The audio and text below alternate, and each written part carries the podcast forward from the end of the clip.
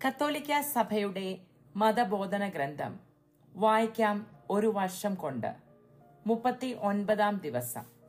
ഇന്ന് നമ്മൾ വായിക്കുന്നത് ഇരുന്നൂറ്റി അറുപത്തി എട്ട് മുതൽ ഇരുന്നൂറ്റി എഴുപത്തി എട്ട് വരെയുള്ള ഖണ്ഡികകളാണ്. മതബോധന ഗ്രന്ഥത്തിന്റെ എഴുപത്തിരണ്ട് മുതൽ എഴുപത്തി അഞ്ച് വരെയുള്ള പേജുകളിലായിട്ടാണ് നാം ഇത് വായിക്കുന്നത്. ഇന്ന് നാം വായിക്കുന്നത് മൂന്നാം ഖണ്ഡികയായിട്ടുള്ള സർവശക്തൻ എന്നുള്ള ഹെഡിംഗ് ആണ്. ഇരുന്നൂറ്റി അറുപത്തി എട്ടാം ഖണ്ണിക ദൈവത്തിന്റെ എല്ലാ ഗുണവിശേഷങ്ങളിലും വെച്ച് അവിടുത്തെ സർവശക്തി മാത്രമാണ് വിശ്വാസ പ്രമാണത്തിൽ പരാമർശിക്കപ്പെടുന്നത്.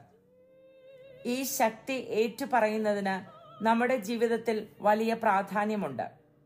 അവിടുത്തെ ശക്തി സർവാശ്ലേഷിയാണെന്ന് നാം വിശ്വസിക്കുന്നു. കാരണം എല്ലാം സൃഷ്ടിച്ചവനും എല്ലാത്തിനെയും ഭരിക്കുന്നവനും എല്ലാം ചെയ്യുവാൻ കഴിവുള്ളവനുമാണ് ദൈവം. ദൈവത്തിന്റെ ശക്തി സ്നേഹസമന്വിതമാണ്. കാരണം അവിടുന്ന് നമ്മുടെ പിതാവാണ്. ദൈവിക ശക്തി രഹസ്യാത്മകമാണ്. കാരണം ബലഹീനതയിൽ പൂർണമാക്കപ്പെടുന്ന അവിടുത്തെ ശക്തിയെ വിശ്വാസ ദൃഷ്ടികൾ കൊണ്ട് മാത്രമേ നമുക്ക് മനസ്സിലാക്കുവാൻ സാധിക്കുകയുള്ളൂ. അവിടുന്ന് തനിക്കിഷ്ടമുള്ളത് പ്രവർത്തിച്ചു എന്ന് നമ്മൾ സങ്കീർത്തനം നൂറ്റി പതിനഞ്ചിന്റെ മൂന്നിൽ വായിക്കുന്നു. ഇരുന്നൂറ്റി പതി ഇരുന്നൂറ്റി അറുപത്തി ഒൻപതാം ഖണ്ണിക ദൈവത്തിന്റെ സർവാശ്ലേഷിയായ ശക്തിയെ വിശുദ്ധ ഗ്രന്ഥം ആവർത്തിച്ച് പ്രഖ്യാപിക്കുന്നു. യാക്കോബിന്റെ ശക്തനായവൻ സൈന്യങ്ങളുടെ കർത്താവ് ബലവാനും ശക്തനുമായവൻ എന്നെല്ലാം ബൈബിൾ ദൈവത്തെ പ്രകീർത്തിക്കുന്നു. അങ്ങനെ ആകാശത്തിലും ഭൂമിയിലും ദൈവം സർവശക്തനാണ്. കാരണം അവിടുന്ന് അവയെ സൃഷ്ടിച്ചു. ദൈവത്തിന് യാതൊന്നും അസാധ്യമല്ല. അവിടുന്ന് തന്റെ പ്രവൃത്തികൾ സ്വേച്ഛാനുസാരം ക്രമീകരിക്കുന്നു. ദൈവം പ്രപഞ്ചത്തിന്റെ നാഥനാണ്. അവിടുന്നാണ് അതിന്റെ ക്രമം നിശ്ചയിച്ചിരിക്കുന്നത്.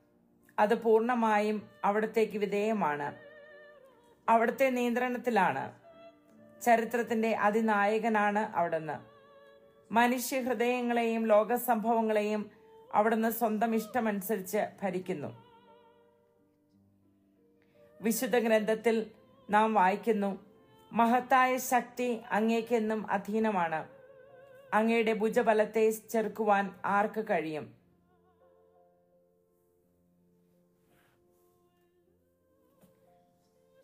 ജ്ഞാനത്തിന്റെ പുസ്തകം പതിനൊന്നാം അധ്യായം ഇരുപത്തിമൂന്നിൽ നാം വായിക്കുന്നു. അങ്ങ് എല്ലാവരോടും കരുണ കാണിക്കുന്നു.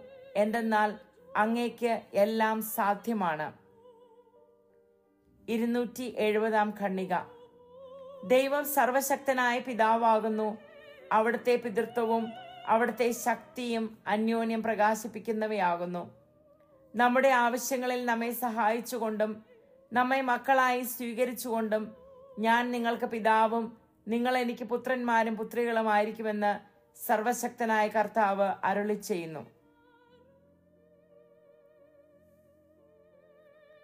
ദൈവം തന്റെ പിതൃസഹജമായ സർവശക്തി പ്രകടമാക്കുന്നു. അവസാനമായി തന്റെ അനന്ത കാരുണ്യത്താൽ ഉദാരമായി നമ്മുടെ പാപങ്ങൾ പുറത്തുകൊണ്ട് അവിടുന്ന് തന്റെ ശക്തി അതിന്റെ ഔന്നത്യത്തിൽ വെളിപ്പെടുത്തുന്നു. ഇരുന്നൂറ്റി എഴുപത്തി ഒന്നാം ഖണ്ണിക ദൈവത്തിന്റെ പരമശക്തി ഒരു തരത്തിലും നിയമബന്ധിതമല്ല. സെയിന്റ് തോമസ് അക്യുനസ് ഒരിക്കൽ പറഞ്ഞു ദൈവത്തിൽ ശക്തിയും സാരാംശവും ഇച്ഛയും ബുദ്ധിയും ജ്ഞാനവും നീതിയും ഒരുപോലെയാണ്. ദൈവത്തിന്റെ നീതിപൂർവമായ ഇച്ഛാശക്തിയിലും ജ്ഞാനപൂർണമായ ബുദ്ധിശക്തിയിലും ഇല്ലാത്തതൊന്നും അവിടുത്തെ ശക്തിയിൽ ഉണ്ടായിരിക്കുക സാധ്യമല്ല. പ്രത്യക്ഷത്തിൽ തോന്നുന്ന ദൈവിക ബലഹീനതയുടെ രഹസ്യം. ഇരുന്നൂറ്റി എഴുപത്തി രണ്ടാം ഖണ്ണിക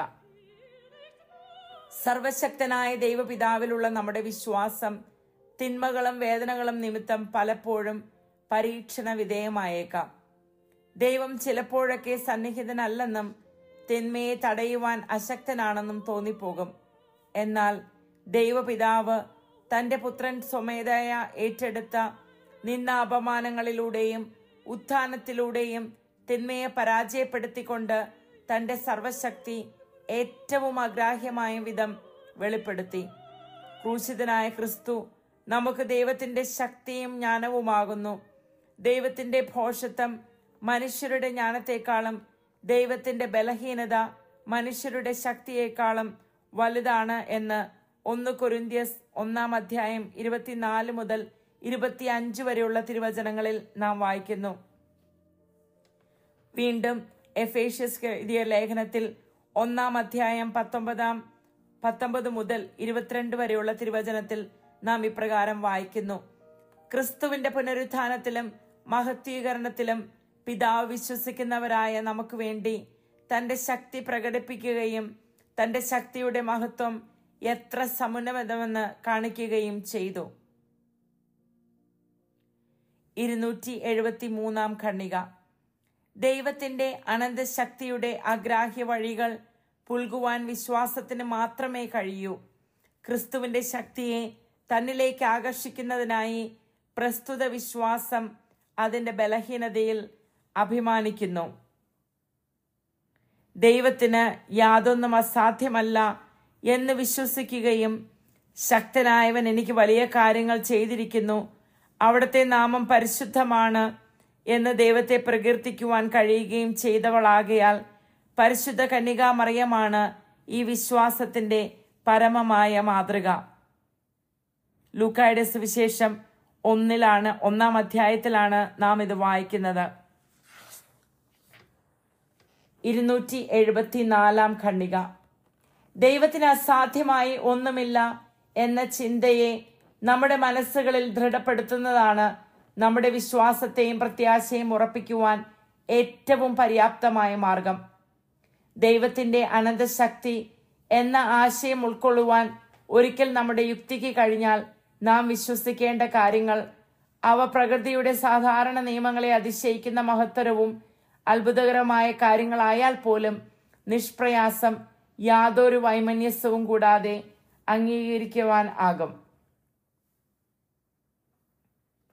സംഗ്രഹം. ഇരുന്നൂറ്റി എഴുപത്തി അഞ്ചാം ഖണ്ണിക ധാർമ്മികനായ ജോബിനോടൊത്ത് നാം ഏറ്റുപറയുന്നു. അങ്ങേക്കെല്ലാം സാധിക്കുമെന്നും ഒരു ചിന്തയും അങ്ങിൽ നിന്ന് ഒളിക്കാനാവില്ലെന്നും ഞാൻ അറിയുന്നു. ജോബിന്റെ പുസ്തകം നാൽപ്പത്തിരണ്ടാം അധ്യായം രണ്ടാം തിരുവചനം. ഇരുന്നൂറ്റി എഴുപത്തി ആറാം ഖണ്ണിക തിരുലിഖിത സാക്ഷ്യത്തിന് അനുസൃതമായി സഭ മിക്കപ്പോഴും തന്റെ പ്രാർത്ഥന സർവശക്തനും നിത്യനുമായ ദൈവത്തിലേക്ക് തിരിക്കുന്നു. ദൈവത്തിന് അസാധ്യമായ യാതൊന്നുമില്ല എന്ന് ഉറച്ചു വിശ്വസിച്ചുകൊണ്ടാണ് സഭ ഇപ്രകാരം ചെയ്യുന്നത്. ഉൽപ്പത്തി പതിനെട്ടിലും ലൂക്കായുടെ സുവിശേഷം ഒന്നിലും മത്തായുടെ സുവിശേഷം പത്തൊമ്പതിലും നാം ഇത് വായിക്കുന്നു. ഇരുന്നൂറ്റി എഴുപത്തി ഏഴാം ഖണ്ണിക നമ്മുടെ പാപങ്ങളിൽ നിന്ന് നമ്മെ പിന്തിരിപ്പിച്ചുകൊണ്ടും കൃപാവനം വഴി അവിടുത്തെ സ്നേഹബന്ധത്തിൽ നമ്മെ പുനഃസ്ഥാപിച്ചുകൊണ്ടും ദൈവം തന്റെ സർവശക്തി പ്രകടമാക്കുന്നു. ദൈവമേ എല്ലാറ്റിലും ഉപരിയായി അങ്ങയുടെ കാരണത്തിലും ക്ഷമയിലുമാണ് അങ്ങയുടെ സർവശക്തി അങ്ങ് പ്രകടമാക്കുന്നത്. ഇരുന്നൂറ്റി എഴുപത്തി എട്ടാം കണ്ണിക ദൈവസ്നേഹം സർവശക്തമാണെന്ന് വിശ്വസിക്കുന്നില്ലെങ്കിൽ ദൈവപിതാവ് നമ്മെ സൃഷ്ടിച്ചുവെന്നും പുത്രൻ നമ്മെ രക്ഷിച്ചുവെന്നും പരിശുദ്ധാത്മാവ് നമ്മെ പവിത്രീകരിച്ചുവെന്നും വിശ്വസിക്കുവാൻ നമുക്ക് എങ്ങനെ കഴിയും? അപ്പോൾ ഇന്നത്തെ വായനയിൽ നാം വായിച്ചത് ദൈവമാണ് സർവശക്തൻ. അതായത് വിശ്വാസ പ്രമാണത്തിലെ സർവശക്തനായ പിതാവും എന്നുള്ള ഭാഗത്തിന്റെ എക്സ്പ്ലനേഷൻ ആണ്. വിശുദ്ധ ഗ്രന്ഥത്തിൽ നിന്ന് പല ഭാഗങ്ങൾ കൊടുത്തിട്ടുണ്ട്.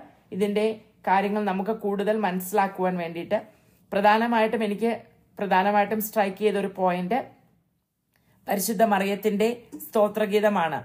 അതിൽ പരിശുദ്ധ മറിയം പറഞ്ഞിരിക്കുന്നു ശക്തനായവൻ എനിക്ക് വലിയ കാര്യങ്ങൾ ചെയ്തിരിക്കുന്നു. അവിടുത്തെ നാമം പരിശുദ്ധമാണ് എന്ന് ദൈവത്തെ പ്രകീർത്തിക്കുവാൻ കഴിയുകയും ചെയ്തവളാകയാൽ പരിശുദ്ധ കന്യക മറിയമാണ് ഈ വിശ്വാസത്തിന്റെ പരമമായ മാതൃക.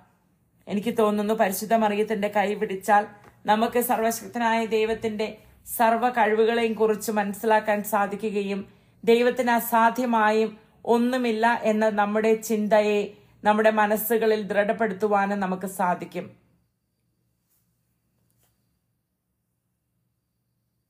അങ്ങനെ ദൈവസ്നേഹം സർവശക്തമെന്ന് വിശ്വസിക്കുന്നുവെങ്കിൽ ദൈവപിതാവ് നമ്മെ സൃഷ്ടിച്ചുവെന്നും പുത്രൻ നമ്മെ രക്ഷിച്ചുവെന്നും പരിശുദ്ധാത്മാവ് നമ്മെ പ്രവർത്തീകരിച്ചു എന്ന് വിശ്വസിക്കുവാൻ നമുക്ക് ഏറ്റവും എളുപ്പത്തിൽ സാധിക്കും. നാളെ മുതൽ നമ്മൾ സൃഷ്ടാവ് എന്നുള്ള ഭാഗമാണ് വായിക്കുന്നത്.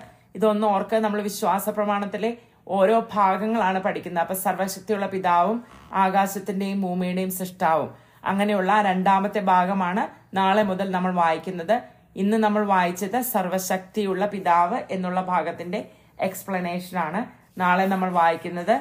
സൃഷ്ടിച്ച സൃഷ്ടാവിന്റെ എക്സ്പ്ലനേഷൻ ആയിരിക്കും.